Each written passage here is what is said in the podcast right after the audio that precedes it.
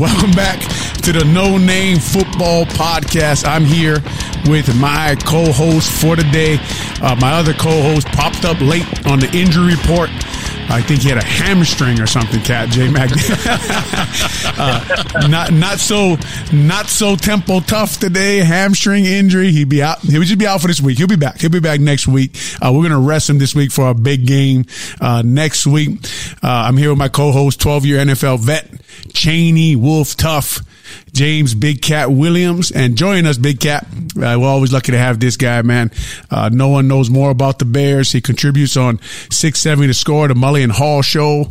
Uh, he's been on the beat since 2001. I remember seeing him in the hallway. I mean, we used to always have a few comments for each other, uh, walking past each other in the hallway. Uh, you know, done some work with him, Cat. He's become a good friend. Uh, Big, thanks for joining us, man. My pleasure. How are you guys today? Good, good, man. Good. Um, excellent, excellent. I, I have a question for you, and I'm I'm gonna I'm gonna start off with the easy one as far as these new helmets they're breaking out. Mm. Oh, the, the, the the the the orange domes that they are going to break out Thursday night. What do you think? I, you know what? I, I don't like the orange uniforms, the jerseys. You know, so I, I don't know what the helmets will look like, and I'm sure they're combining the orange helmets with the orange jerseys. Um, I just like, for me, from the press box view, those navy jerseys with the white numbers, it's really easy to see who's who. Okay, and when you've got that angle and that perch in the press box, trying to read the numbers on the orange jerseys is a little more difficult, right? So the helmets, I guess the helmets I really don't care about. You, you know, and, and to me the the Bears helmet's pretty classic uh, when when you talk about the, the different helmets around the league. So I, I don't care about the helmets. For me, it's a it's just more difficult to read the numbers uh, from the vantage point I have to watch the game if if they're wearing the orange jerseys. The navy with the white, it's fine. The white with the navy numbers, that's easy. Um, when they mix it up, it's a little more difficult to say uh, who was the holding call on there, who had the pressure on the quarterback, things of that nature when it's happening uh, in real time. Okay, so maybe that's selfish on my part. I, don't, you know, I, just, uh, I, didn't want to say anything. I mean? hey, uh, hey, Biggs. So between that and the air siren, your head could your head could hurt. Uh, uh, come yeah. Thursday when you get home late Thursday night, trying to uh, write that uh, write that column at two in the morning. Yeah, no, it it might be a little more challenging, but they got rid of the air raid siren, so that's a that's a beautiful thing. I don't know how much that actually helped them, but you know what? Maybe they'll sell uh, a bunch of orange jerseys and orange helmets, and it'll be a, uh, a good move for them. I, I don't know. Now, is it that they got rid of the air raid siren, or they just haven't scored enough to use it? And you, you just well, haven't, yeah. Yeah, yeah. you just haven't heard it. yeah, I haven't, I haven't heard it, and I'm, I'm just going to assume for the best here that, that they've uh, ditched it, and moved up into uh, to something else. Um, I, the only reason why I like the air raid siren Biggs is because the media used to all everybody complain about it. So I used to act like I loved that thing just because it was irritating everybody.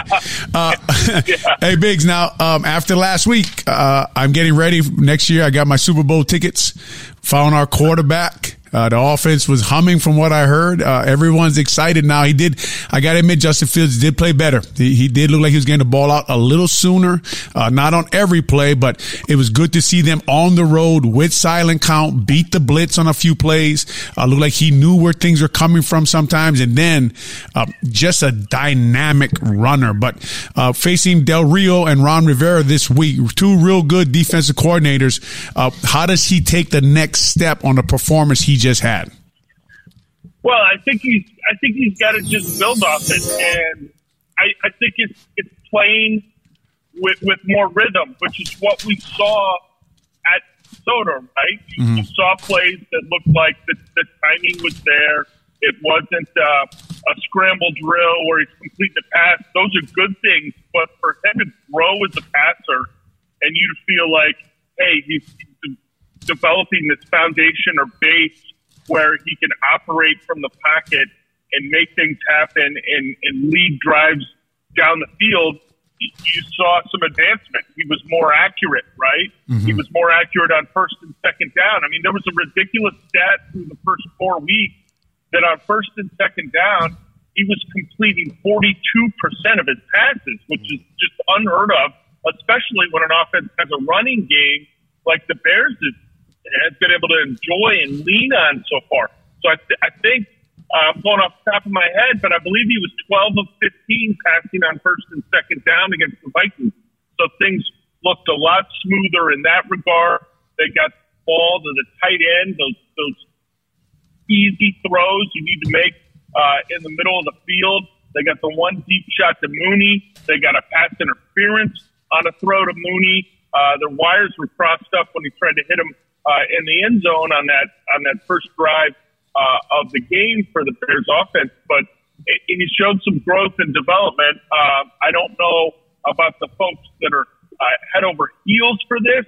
Uh, 208 yards, one passing touchdown, which was basically a handoff to Velus Jones Jr. Uh, isn't going to get it done uh, most Sundays, but he was better, uh, and and that's that's what we're judging him on. Where, where was he the week before? Where was he the month before? And he was improved against the Vikings. Hey, Biggs, you brought up Velus Jones Jr. Where where does he fit in this wide receiver room? There was so much talk about him during the offseason of him being a guy that, you know, could possibly take the top off the defense. And, you know, coming off an injury, where is he now? Where is he in their thought process as far as being able to help him? Well, I think we're going to see a little bit more each week, you know, but but I look at him right now as an inexperienced guy who missed a good chunk of training camp and preseason, and then obviously the first three weeks of the regular season. Is sort of a gadget player right now.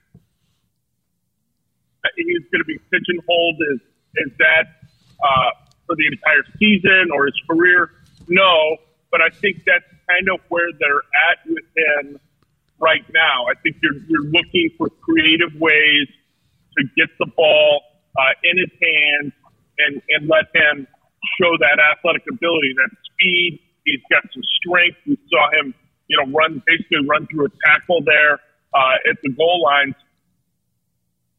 More ways to do that if you can do that in the middle of the field and not be uh, in the red zone when you pull it off and, and maybe get him some more touches I think that's probably the goal. But you look at his college career, which was a long one, obviously, because he's 25 years old, and he was at USC, he was at Tennessee, and it, there were seasons where he barely got on the field and he was healthy.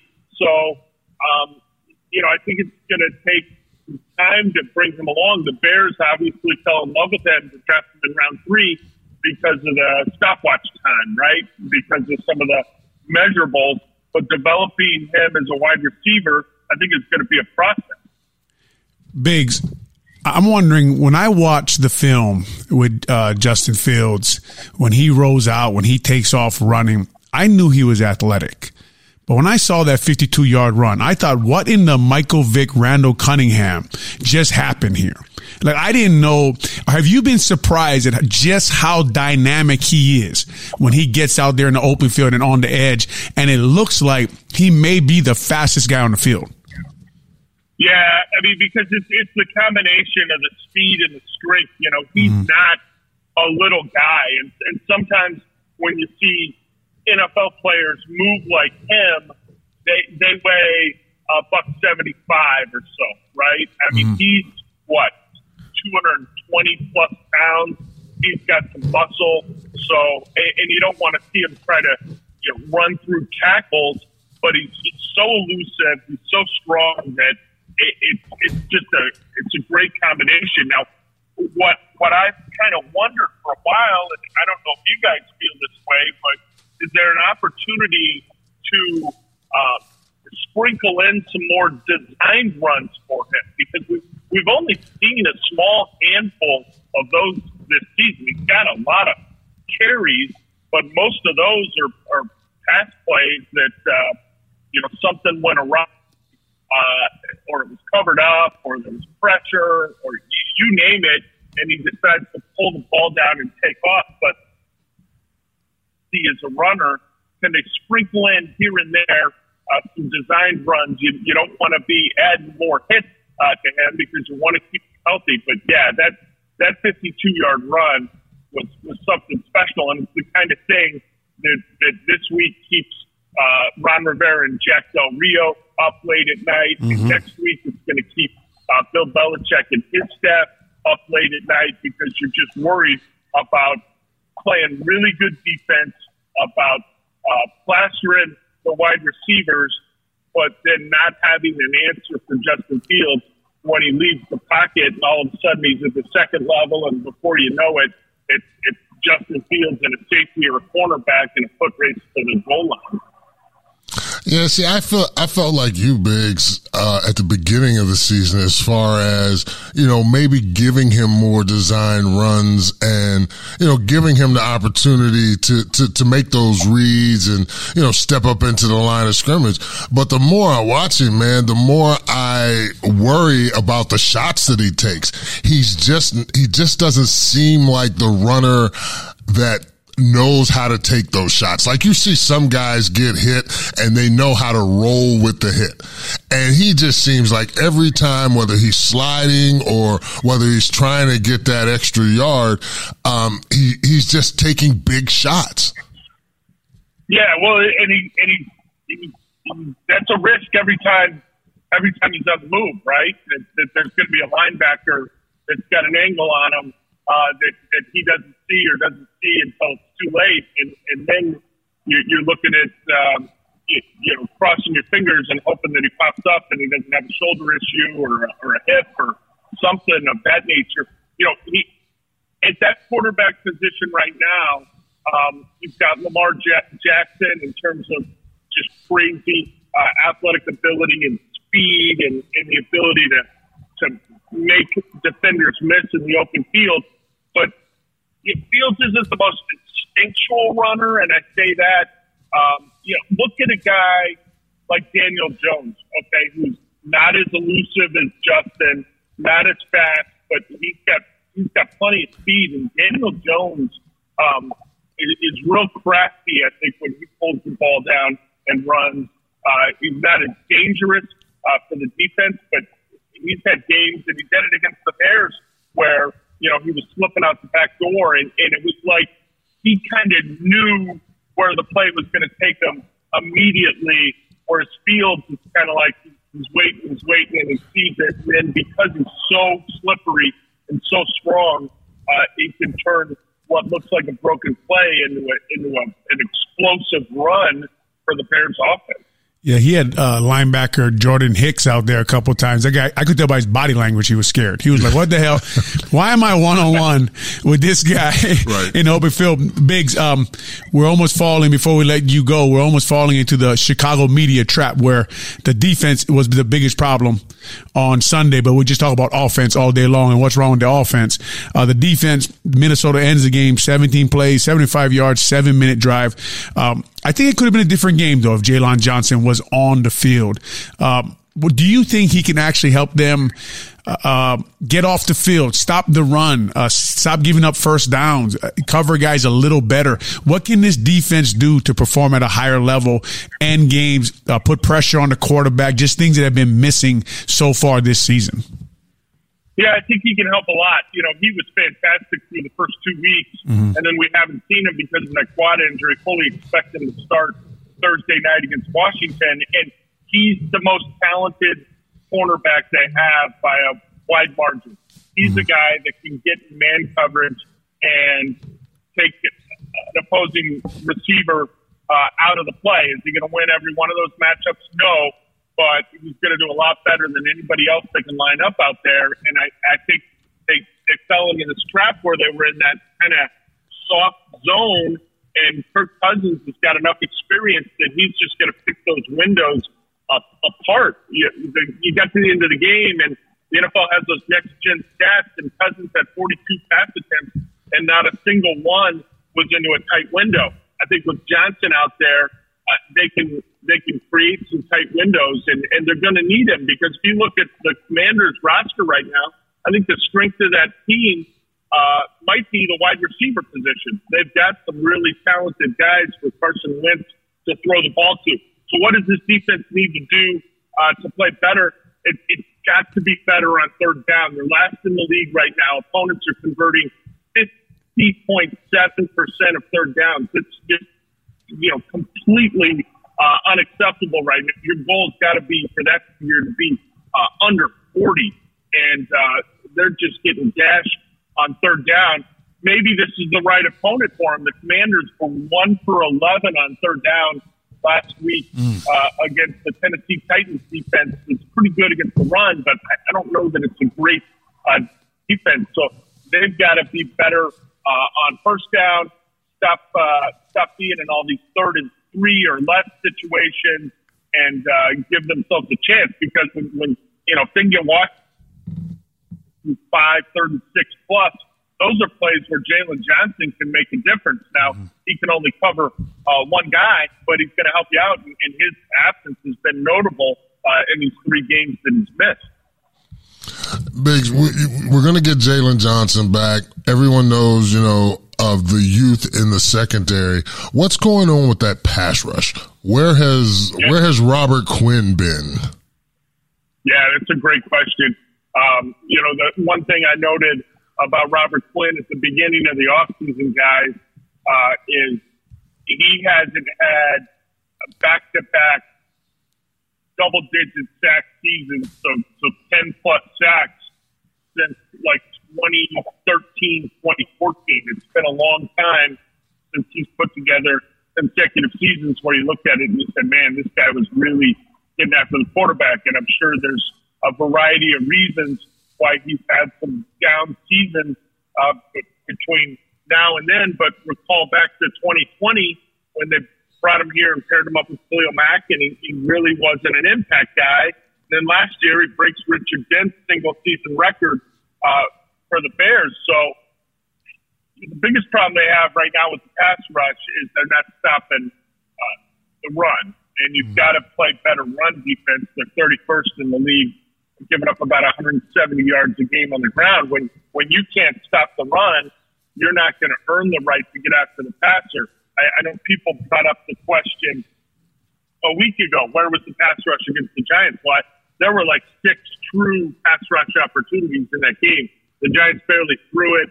Uh, there was a ton of uh, bootleg by Daniel Jones and Tyrod Taylor. And what we see Kirk Cousins do, they love to get him outside the pocket. He loves to get and, and far outside the pocket. You know, they will roll him out outside the numbers. Uh, so, but there were opportunities to get home, and, and they didn't get it done. And they've got to be better in that regard. And it, and goes hand in hand with the coverage.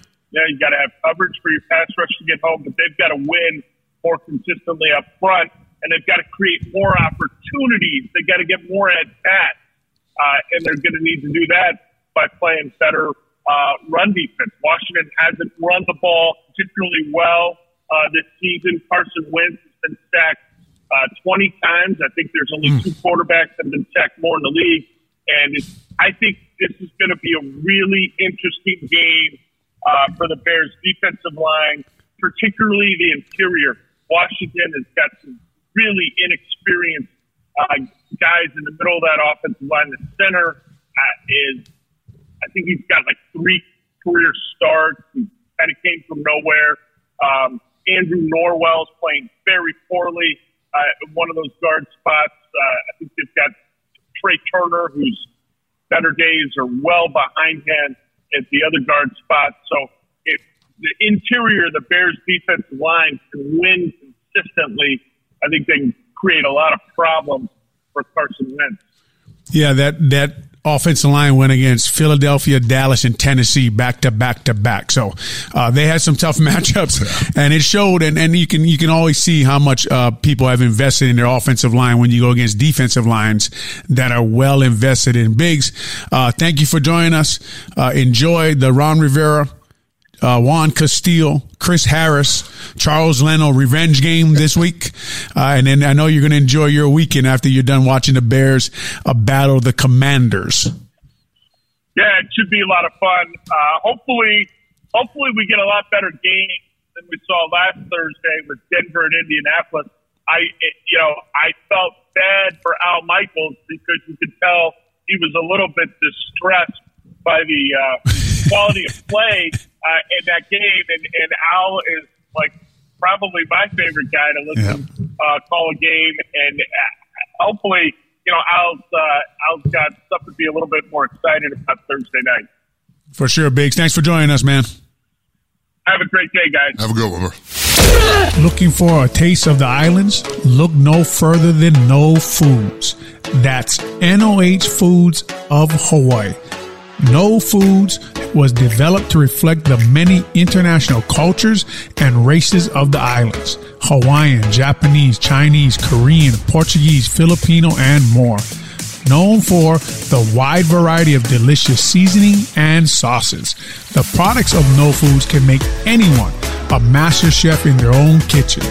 Easy to prepare and delicious in flavor are the hallmarks of NOH Foods. Again, that's NOH of Hawaii. Dishes like Chinese beef broccoli, Korean barbecue, Filipino adobo, Hawaiian kalua pork, and many, many more. Don't forget about the refreshing and very popular Hawaiian iced tea, sweetened with raw cane sugar and just the right touch of lemon. You can find NOH Foods online at Amazon.com and NOHFoods.com. Also in many stores and supermarkets. As we say in the islands, say yes to no. Aloha. Cat, always good to have Brad Biggs uh, from the Chicago Tribune join us. Um, no one knows more stats. He says stats, and I'm like, oh man, you know what? right, you got to write stuff down. Guy works really hard at his job, man. I, I hope uh, the state of Illinois and the city of Chicago appreciate having him a reporter like Brad Biggs. He, Right. he takes his job seriously, uh, works really hard at it. Even you know, um, tries to learn the game. Like try, studies the game, talks to people who know, watch the game, does a good job. Does a good job writing articles. He, his ten thoughts uh, on the Chicago Bears, and he takes questions. Uh, some of the best columns in all in all of in, in all of Chicago, Illinois, on the Chicago Bears. So uh, we appreciate having Biggs join us every time. Cat, we'll start where we usually start. And again, I remind everybody that our co- co-host, Carmel Catholics head coach, uh, is out this week. You know, I, we're giving him a, a hamstring. Hammy. We're giving him a hammy. We're giving him Bad hamstring. We're giving him a hamstring strain. Uh, actually, he's just busy, man. He the guy. I don't know. J Mac is busy all the time. And when you're a head coach at a high school, you got a lot to do, and he's got a, a lot to do today. So he couldn't make it. Obviously, we miss having him. Uh, but uh, J Mac, I mean, Big Cat, talk to us about a little bit about Lake Forest and who you guys got, and, and what you're expecting from the Lake Forest Scouts this week. Well, we got Warren this week.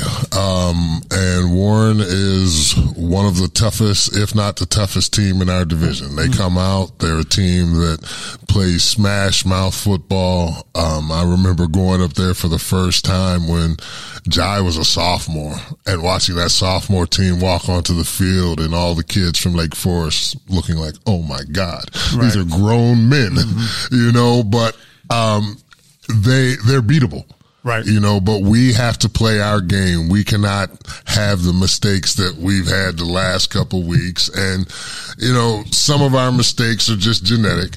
You know, we just don't match up size wise with guys, but a lot of our stuff is stuff that can be corrected. Um, you know, just a lot of mental stuff that has to be worked on, that has to be, we have to be in sync and, in order to win this game. So, you know, we're, we're going to go in, we're going to give them a fight and, uh, yeah, to give them all we got. Yeah, it's uh, um, it's always fun to watch the kids grow through those kind of games because that those kind of games are just they're challenging. You know, they got the advantages, but they show up and you know it's um it's always a question of you can win, but are you willing to? Right. Are you willing to? This is going to be a fight, right? You got to fight every down, every play. Uh, Carmel will be heading down. I'll be heading down with J uh, J Mac to play Marist this week. Okay. Same thing, you know, Marist from the south side. I watched a lot of Marist when Josh and James were playing for Loyola. Very good football team. They got very good players. They're well coached. Right. Uh, the fans are involved down there, you know, screaming and yelling. It's a great atmosphere. Uh, so we got big challenge too, but, um, that's why you play. Right. That's why you play ball. You play ball to go see China, and that's how you grow, and that's how you become a better team. Um, and and you coach them how to play football in that kind of game, right? Because that's why that's why you're playing football, right? You're playing football to play against guys who are really damn good, Right. Our teams who are really damn good, and so it's it's going to be a, a tough matchup, but a good matchup for Carmel. So uh, excited about that. Um, good luck to all the high school teams this week. It's getting getting down close now. Some teams are some teams in the playoffs. Are, are obviously the good teams, you know. Um, some teams fighting to get into the playoffs. So uh, I know like uh, J Mac them have been rebuilding that program up there at Carmel now uh, since J Mac became head coach. I think three years ago. So um, if we make the playoffs this year, be the first time since 2016. So they are working hard up there trying to build a program. And, and like you know, that's, it's not the easiest thing to do. So that's where he is today, uh, doing more of his responsibilities he has. And sometimes I go up there, he's like, God, I had to wash the damn clothes today. I'm like, yeah, man, that's all. you know what I mean? Like, wow. like, like, did they pay you enough to wash clothes around here? Like, Was that in your job Hey. description when you signed? one day he told me meet him up there, Cat. J Mac did. And I'm talking about Jason McKie for our listeners here on the No Name Pod. He's one of our co-hosts. And I got there. I'm like, where the hell's J Mac? He walks in the building. He's like, I have to go buy detergent down the. so, uh, to all the coaches out there who do that kind of work, who, who keep the programs running, uh, who who do the, uh, uh, you know, they grow the game. They grow the game every day. So, to all the coaches out there, whether you're an assistant, a head coach, uh, if you're trying to teach again the kids, uh, thank you, thank you to you, thank you for your time, uh, thank you for doing all you do for the kids in the program. Because uh, while I like to talk the game. There's people actually growing the game. There's people actually playing the game. Uh, so uh, that's what that's where that's what J Mac. I don't, I don't know exactly what he's doing today, but I hope he's not washing people's clothes. I, I hope I hope there's not a few jock straps today, but uh, he does a great job up there, man. Uh, out there, Carmel Catholic. But Big yeah, we didn't get a chance to go over uh, just because of time and, and, you know I'm doing things, you're doing things, J Max doing things. Um, the Vikings game and, kind of just you know quick takeaways before we get into this Washington uh, Commanders matchup. Just when you were watching the Vikings game uh, and the, you know the Bears lose that game but come back roaring back after you know you watch the first half, you're like, oh gosh, this is gonna be a blowout. Yeah. All of a sudden. You know, get two scores, uh, one at the end of the uh, end of the half, one in the third quarter. Then they kick a field goal, and they're in the lead. And you're watching, you're thinking, they're gonna win How this they- game. how did they get here? Anyway, uh, uh, uh, what were your thoughts on watching? Especially uh, a lot of people excited about Justin Fields' performance. Yeah, and you know, I'm I'm excited to see him take another step forward. But one thing that you know I realize, and I hope other people realize, is it's got to be more than one game. Mm-hmm. You know, he's got to string some games together. That offense has to string some games together. The defense has to come out stronger because watching that Minnesota game, the first quarter and a half, quarter and three quarters was, yeah, I might be done watching this by halftime and just have to come back and pick it up later mm-hmm. because I, I did not see any way of them stopping the Vikings. Mm-hmm. They moved down the field. They put long drives together. They weren't able to stop them on third down. And then, like you said, it was like a, a switch clicked. The defense started playing a little better. The offense got a few opportunities that they took advantage of. The big Mooney catch, that one-handed catch in the middle of the field, that was that was awesome. That was awesome, man. Yeah, it was. It was. Um, you know, there there were a few passes that you know Justin would like to have back that you know he could have put on the front shoulder of a guy instead of the back shoulder, and now we're talking about drops and you know everybody in an NFL locker room. The quote is, "If you touch the ball, you should catch the ball." You know, so they did some good things. They did some things that you know they're going to have to improve on. Like like Big said, hopefully getting Jaylon Johnson back shores up that young secondary a little bit. Mm-hmm. But even with Jaylon back, you still need some pass rush, man. Yeah. You, you, they've got to find a way to get off the ball, get into the backfield, and put some pressure on Wentz. They they they have to do it. Um, I, I, I was reminded when I saw this game and I heard the reaction from everybody, and you can't blame people in Chicago. I mean, you can't blame yeah, right. them, Cat. Me and you've been, me and you in the league, you know, combined 26 years. We've seen a lot of ups and downs and, uh, we're a little more tempered than most because we know, like you just said, you have to do it again. Like if we're talking about Justin Fields, right? Last year against Pittsburgh.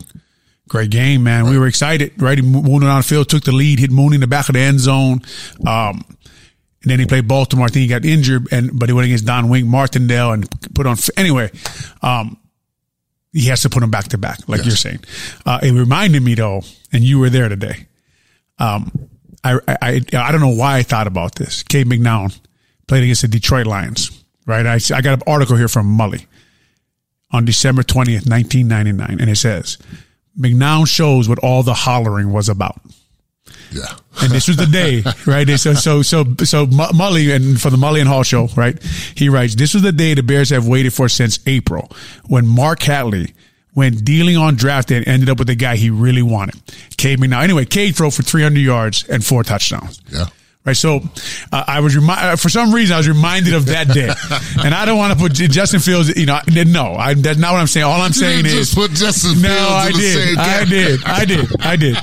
And, and, and I hope Mulligan listens to this too, because he'll be like, damn it, Olin. You know what I mean? But, um, you know, he, he, he threw for 300 yards. It, it, it, was, it was a good game. I remember being there. I remember it because I remember, um, Luther Ellis beat me clean and I screamed at Cade watch out.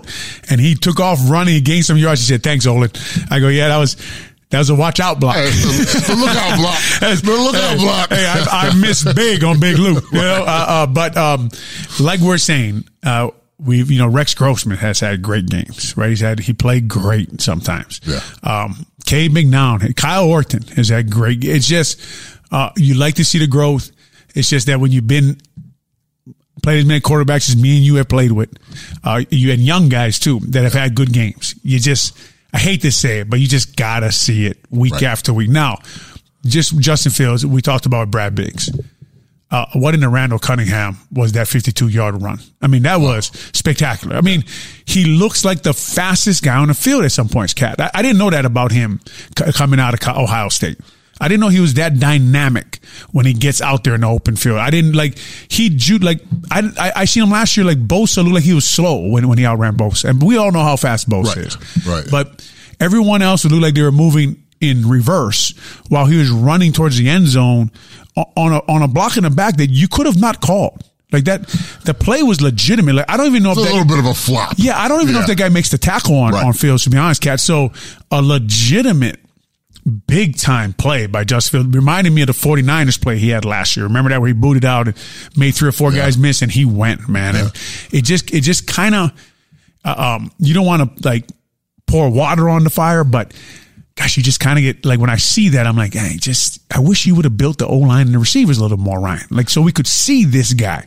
I want to see him with more weapons. I want to see him with some highly touted O line free agents or high draft picks on that offensive line. I, I just get disappointed when I watch him play like that. And I think, man, what if he had guys around? I, I don't be. know. Yeah. Anyway, right. what it could be. Yeah.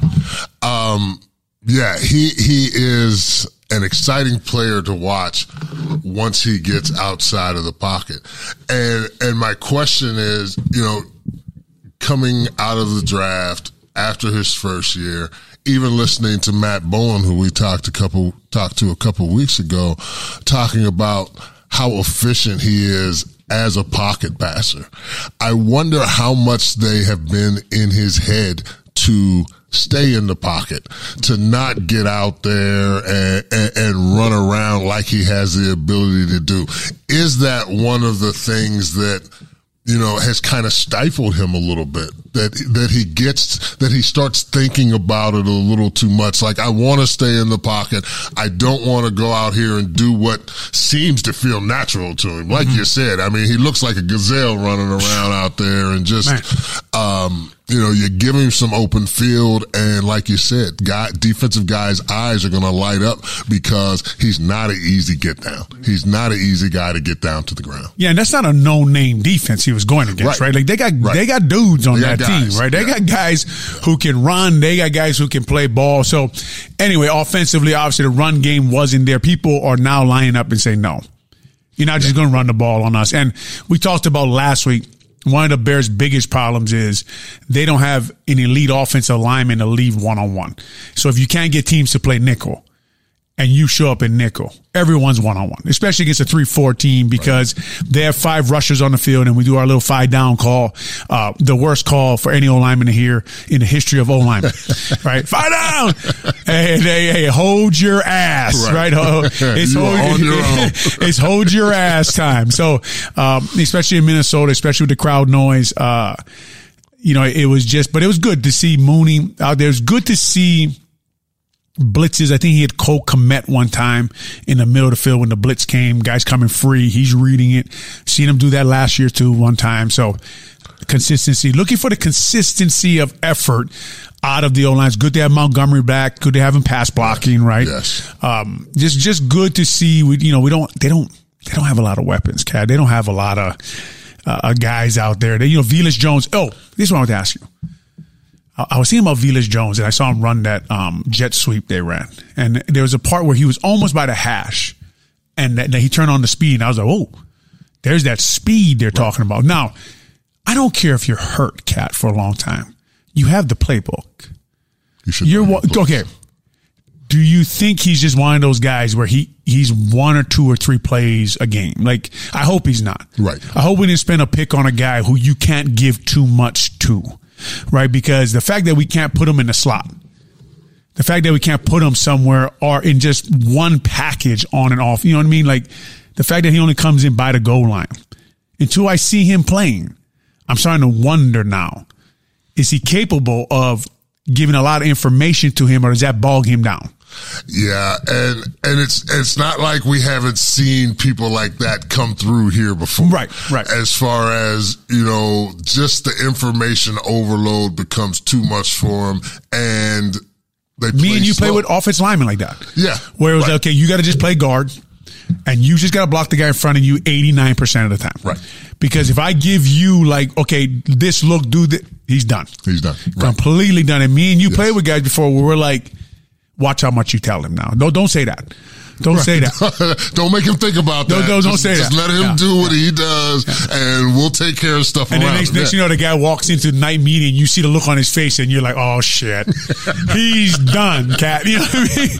Like. Somebody's been hey, talking to him. Hey, so uh, on that pack, oh no, he's gonna he's gonna kick way too far. Anyway, uh, I, I I I hope not because we need a guy like that who can be on the field in every package, be dangerous, put him next to Mooney, get some of that double coverage off of Mooney. We need somebody else out there who's dynamic. Yeah, like you said, if you could put a, a and we will not know why, but if you can put a package together for him, you know, where he's out in the middle of the field. He's running those jet sweeps. Even if he's a decoy sometimes, mm-hmm. you know, you have to be able to take advantage of that speed. That was why I asked Biggs. I was like, you know, all the talk was about, you know, a a kid that can possibly take the top off of a defense. Mm-hmm. And you see that speed.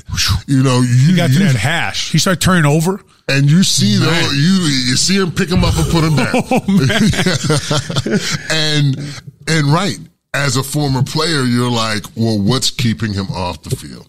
You, you, you know, yeah, there was an injury. It's the only thing. It's the only thing, man. Because here's the thing. This is week. This is week six. Right you had all camp, all off, uh, all. You're telling me just pre-season. because you're telling me just because you weren't have pads on, you don't know. Is that right. what they're telling me? Because cat, like you know, you could put that on normal radio hosts, right? Yeah, you know what I mean. But you ain't pulling that on me and you, right? Like, because uh, if you said that in the room to me and you, we give you that look, like, hmm? yeah, right. What, what did you say? Right. So hey, what you're saying is he wasn't paying attention then. You're talking about guys that when we came into the league, league used to take VHS tapes home right. as opposed to having everything on your iPad that, that you can that, carry with that you. That remote control times. was something, man, at home in the Osprey Lake apartments out there in Gurnee, my first four years, right? Try, trying to rewind that VHS yeah, hey, tape, man. Cat. Hey, I'm gonna show my age. When I first got here, we had beta tapes. we had the little tape. I was like, Hey, okay. I still have the beta with the sticker on it, the sticker Yeah. on the front. Yep. Oh man, and and Yep. uh, when they're like, oh, you know, uh, uh, Olin on, uh, I remember the first time they're like, hey, now on, uh, we have the third down separate. I was like, huh? You know, they uh they you know the third downs are in that category, and then they're gonna go uh they go twenty five percent. They bl- what from where? What? hey, I was like, so I don't got to write this all down anymore. Right. Like, Nope. What? Nope. Uh, man, but um, they just you know, and then of course, cat. It's funny to me when I listen to people talk about the Bears. Like, there is they put no resources into the D line and the O line. Now, Robert Quinn, he has some resources in him. Um, like Biggs mentioned, though, if you're shocked that he had one good year and he probably would uh, like an average year, you haven't been following his career right. They were going to struggle on the O and D line this year. Like, like you had to know that. You had to know that when they didn't get Ogunjobi, when they didn't draft anybody in the draft. I mean, I know they got Braxton Jones playing left tackle. They took nine guys in the seventh round. I know that, but let's be realistic here, okay? Like the Bears about to face a team with, well, if Chase Young was healthy, they'd have four first round picks on their D line. They have three right now, and they're pretty damn good, Yes. right? They've got their hands. Bears have the I think the highest guy playing maybe Braxton Jones or uh, or sorry it's Teven Teven in the second round. It's there's just no so when you put that on the field we talked about that earlier like you you you know you're wondering about Justin Fields and I know like the rebuild and and the money for next year and I know all of that stuff.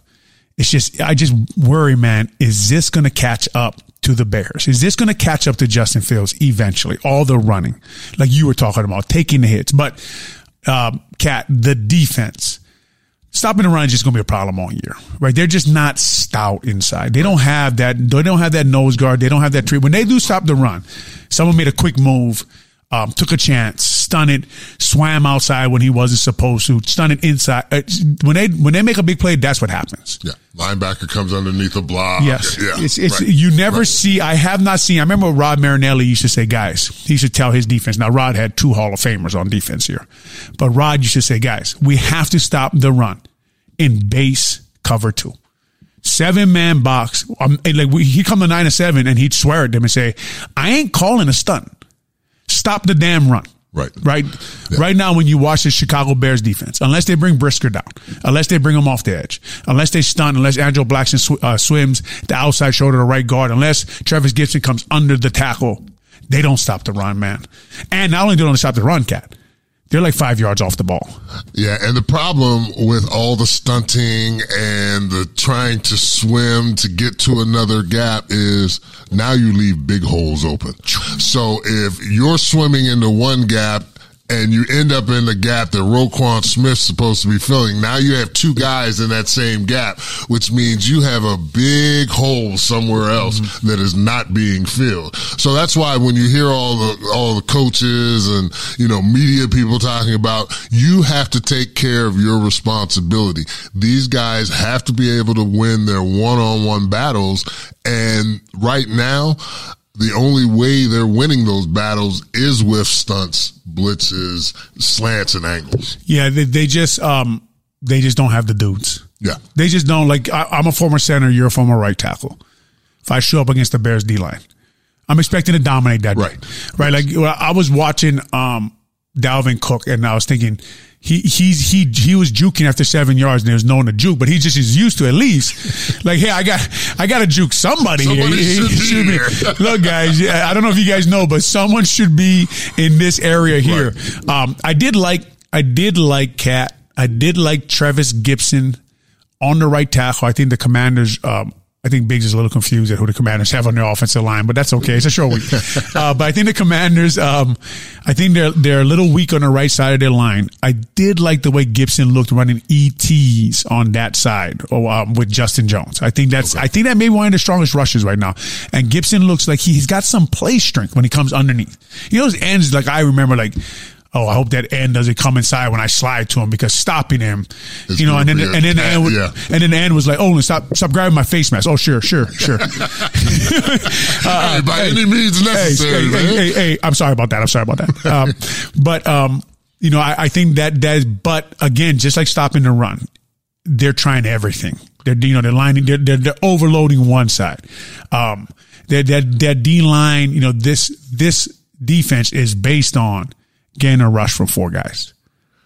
Right now, Yeah. Charles Leno versus Quinn, you would think that that would be a favorable matchup for us. We'll be watching them. Right. Oh, this yeah, week. We're watching. Uh, uh, Leno was a guy. Um, Bears Twitter just. I mean, the guy was horrible. He Everybody can't, wanted him You know, he can't believe he doesn't belong in the NFL. But it's funny.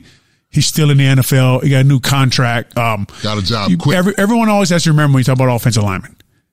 Um, when you want a guy gone, like someone else, there's 32 jobs. You know what I mean? Like there's 32.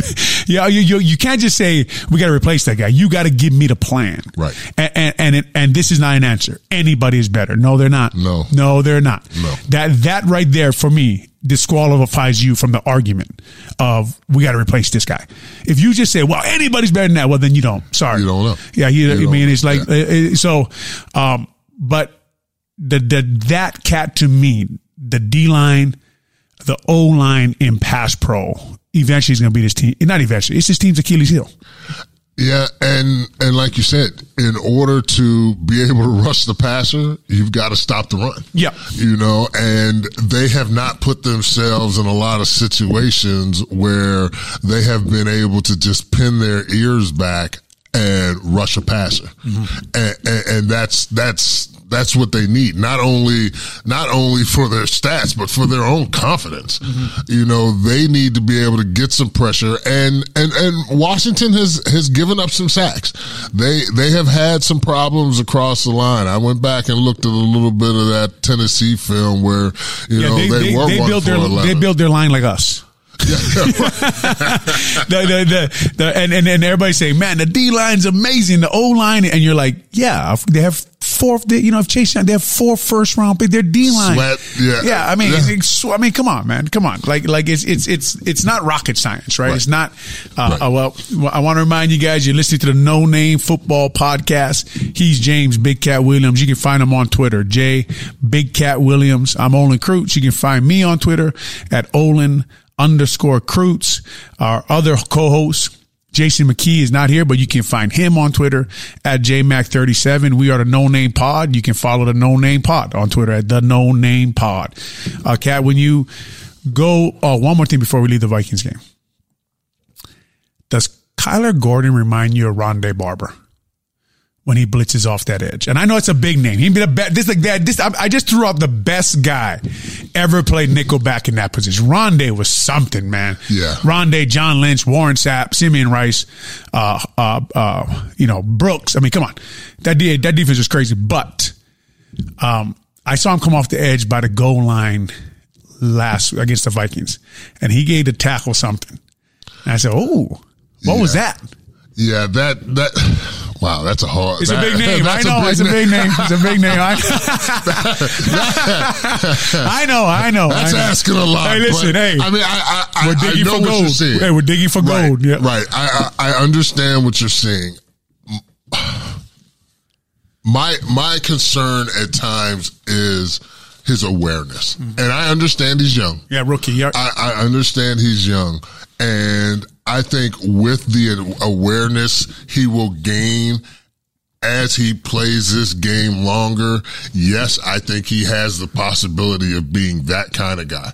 Because, like you said, at times you watch him out there running around, and you understand that he's special. yeah.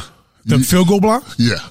You understand. Hmm. I, I, I tell our kids in high school all the time, unless the function is screwed up between the snapper, the holder, and the kicker, a guy off the edge should never block a field. Mm-hmm. Especially When in you- the NFL. When you get off the ball like he did, well, laid out too. hey, was stretched out. But you know, his we I talked to his position coach at Washington on the score uh, right after he got drafted. He said something interesting to me because they they have a lot of guys in the NFL. They coach a lot of the secondary has been producing NFL caliber players now for I don't know, Cat, the last five or six years. Okay. He said the most athletic guy he's ever coached. Now he didn't say fast, Right. but he said athletic. And I'm That- starting to see a little bit of it. I'm Yeah. to see a little bit of what uh, they are talking about. Uh, it's funny, Cat, when you watch this team, I was saying before they threw me off of every show, I was saying to everybody, if you're cheering the Brisker the Kyler Gordon and the Velus Jones picks. If you're cheering, if you love it, then I don't want to hear you complain about the O and D line right. when the season starts. Right. And now you're hearing Everybody's all the radio guys, all right. the same guys saying, right. "I love that pick of it." It's not seven on seven, bro. There's not. So we got you. Got to get big bodies. You got to get competition in those O line dealer. And, yeah. and, I know, I know. Poles has a at least a long term plan. I know he does. Like you don't have to tell me that. Ian Cunningham, they're two linemen. They know, they know they got to get bigger and stronger on both sides. Right. But, like guys, if you were saying how much you loved having a kick returner in a third round instead of a lineman, I don't want to hear from you right now. I just don't. I don't want to hear from you about should they should they change their offensive line to who? Right. Who they, to gonna, who? who they going to put in? Who they going to put in? Yeah. Right. Uh, yeah. uh, um, the, the, defensive line. It's just uh, it's going to be. It's just we're in the midst of it this year. This year we are in the middle of this right now. Yeah, and you know, you, you, think about the old teams, the old, the old Cowboys, the old Steelers, Bears back in the day up front, mm. they were monsters. The Steelers used to have. I remember going to 2005, the game. I remember went down there, it was snowing. It was Casey Hampton.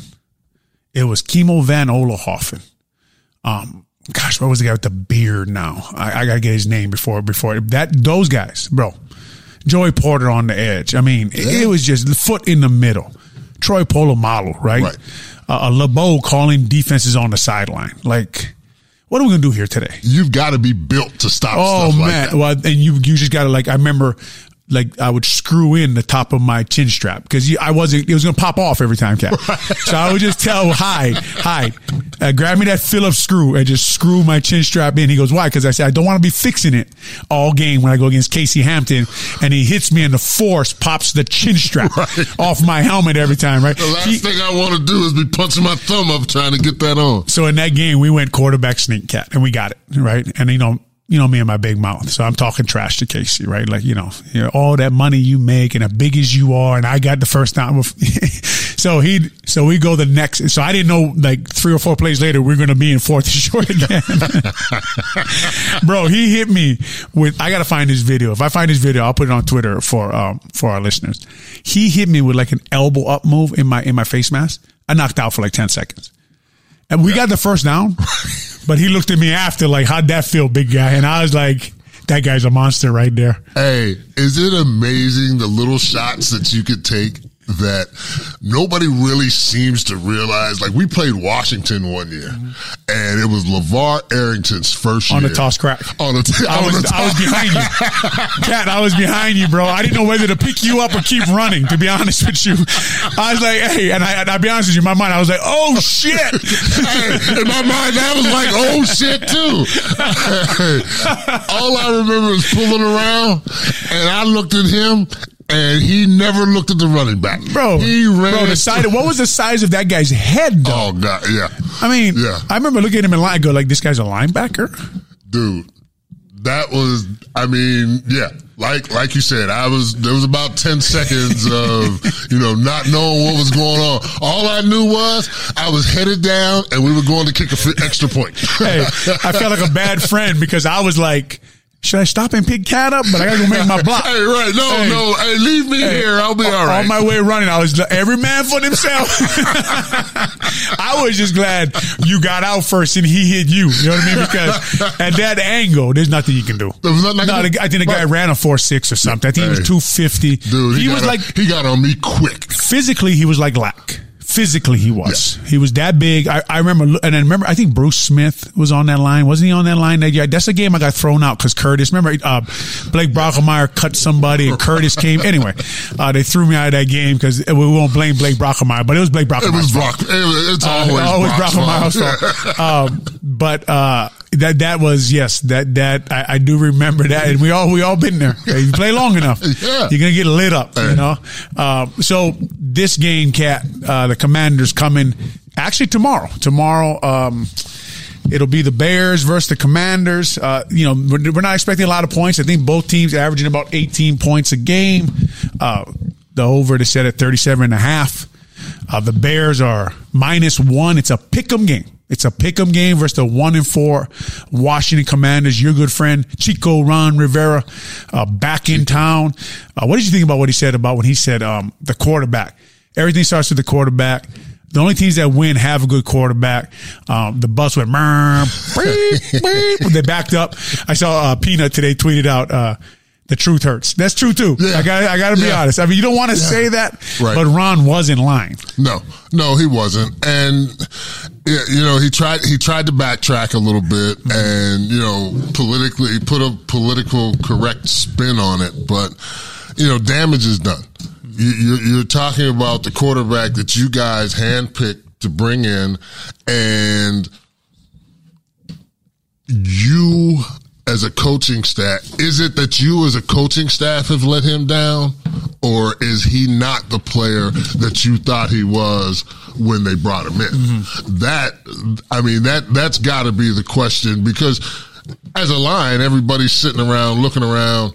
You know, well, we've heard what the coach had to say. Mm-hmm you know, what are, what can we do to change this? Mm-hmm. How does this, how is this going to affect them going forward. Like I asked you the other day, you know, does is this from Rivera from Ron? Is this a statement that galvanizes his team and brings them together, mm-hmm. or does it separate that locker room? Now, do you have Wentz talking about, well, hell with y'all, y'all don't want me because I mean, now all of a sudden Wentz has a sore shoulder, mm-hmm. and you know he's coming into this game not knowing his status about a shoulder. They said every day he was at practice last week, you know, he'd throw the ball, then he'd rub his shoulder a little bit, mm. you know, so you have to wonder how do his comments affect how the team is going to come out and play? Yeah. it's just, what did he say in the team room? How was it received? Or, you know, besides Wentz, does everybody else say, well, he's right? Right. Right. Does everybody else say, right. well, you know, let's take a look at Heinicke. I don't know. I mean, there's, you know, he may play anyway because, like you said, Wentz has a bad shoulder. But, um, like you know, we've been on teams before where everyone's saying one thing outside of the building, but we're all saying something different right. inside. You just said, like, right. does it bring them all together?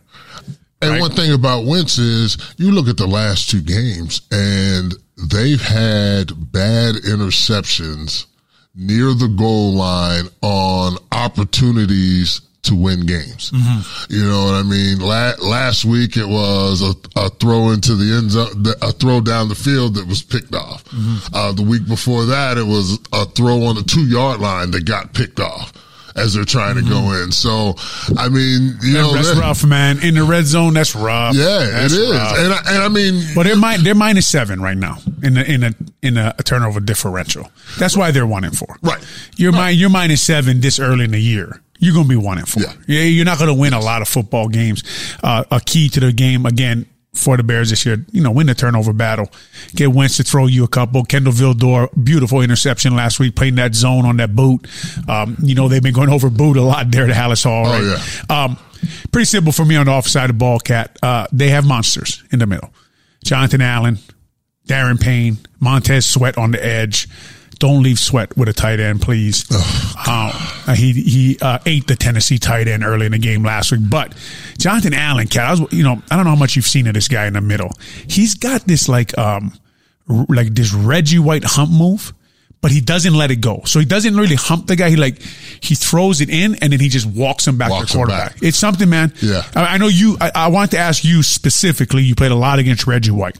When you're going against the hump move, like uh, Lucas. I'm, I'm imagining the Redskins are putting him on Lucas Patrick every third down.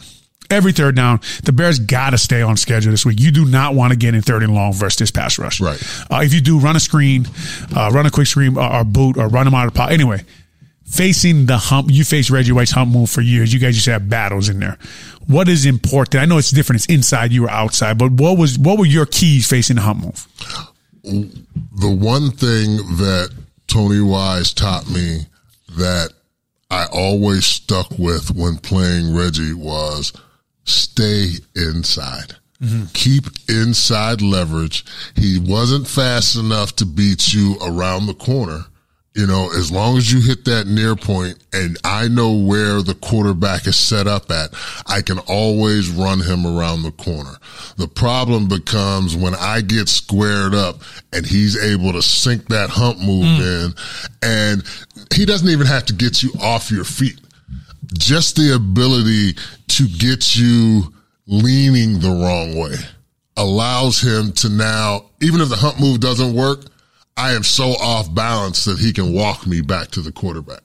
So keeping inside leverage on a guy like that and changing up the way I attacked him.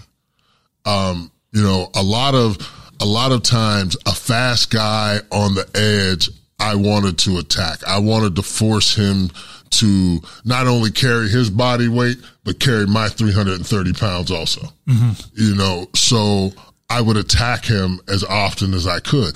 Get all my weight on him, force him to try and bull rush me. Cause that's what I want you to do. I want you to get up in all this mm-hmm. and I want you to feel it. I Yeah, want- oh, yeah. Well, you're a big guy, right? Yeah, yeah. Right. Not everybody can do that. No, that. you get- not everybody can absorb. do Not everybody can absorb, Right. yeah. But being able to impose my will as far as coming off the ball, even if it's a pass play, and being able to attack a guy mm-hmm. helped me out. Mm-hmm. Yeah, you don't want to be setting back on, on No. No, and, and, and it's you know it's it's a different era now, but I watch everybody and everybody's kicking on a forty five degree angle and All the doesn't doesn't matter whether it's a three step, five step, seven step drop.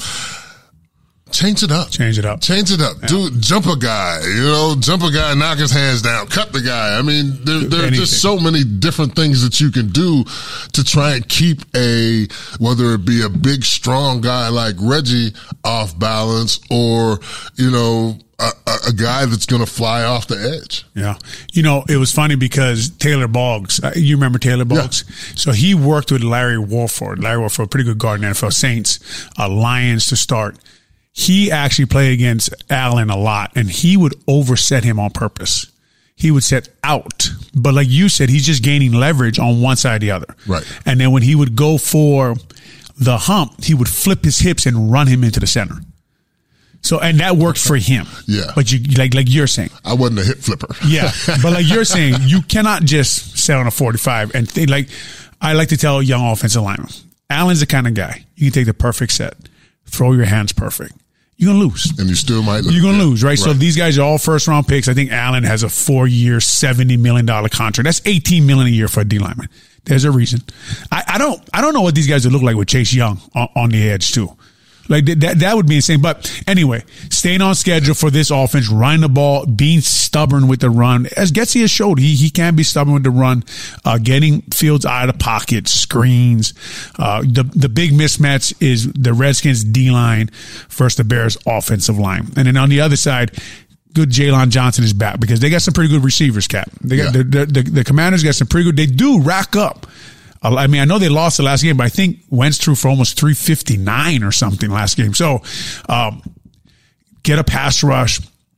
Give Gipson that ET out there on that side because uh, the right side line, I, I don't think Cosmi, their right tackle, is going to play. Might see Cornelius Lucas, uh, Saahdiq Charles, their right guard. I think Justin Jones can beat this guy. Nick Martin, interestingly enough, Nick Martin was a starting center at Notre Dame before Sam was. Okay. He'll play some center too for the Washington Commanders. So uh, it'll be interesting to watch uh, this game, this teams, because um, they kind of mirror each other, except for the Commanders D line has a lot of resources uh, put into that D line. So, uh, Cat, we'll be back next week after this game to talk about, or maybe we'll be back Friday or Saturday. We'll see. We'll see what, uh, you know, Coach McKie's got. We'll see what we got. Uh, we'll see if we want to actually do it or not. See if this is something we We want to talk do- about. talk about. Uh, uh, but uh, thanks for joining us here on the No Name Football Podcast. Uh, be sure to download it, and we'll be back. Uh, who knows? We'll be back at some point. Hey guys, it's Olin Kreutz, and I want to tell you about Tequila Embajador, the official tequila of the No Name Podcast. Whether it's celebrating a big win or just kicking back after work, adding tequila embajador takes every gathering to the next level. The care, quality, and patience put into each and every bottle of tequila embajador can be tasted from the first sip to the last. And it's why we're honored to call them our teammates. go to their website, embajadortequila.com and use the code KICKOFF10 and receive your discount on your next purchase of Tequila Embajador, the official tequila of the No Name Podcast. Well, that does it for our show today on the No Name Football Podcast. We thank all of our listeners for listening and supporting us on all the social media platforms. Make sure you download our podcast. We're on all the platforms Spotify, iTunes, whatever your choice is. Make sure you download it. Make sure you tell your friends and family. Give us a rating if you like. Hopefully, it's a five star rating, but if not, give us a rating anyway. Uh, we like your uh, feedback and criticism that uh, things we can improve on upon our show. But before we go, as usual,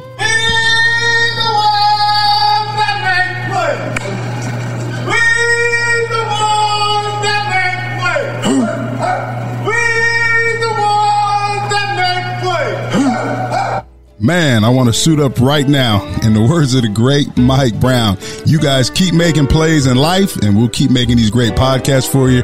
We're out we'll see you next time, Chicago. Take care. God bless. Mahalo.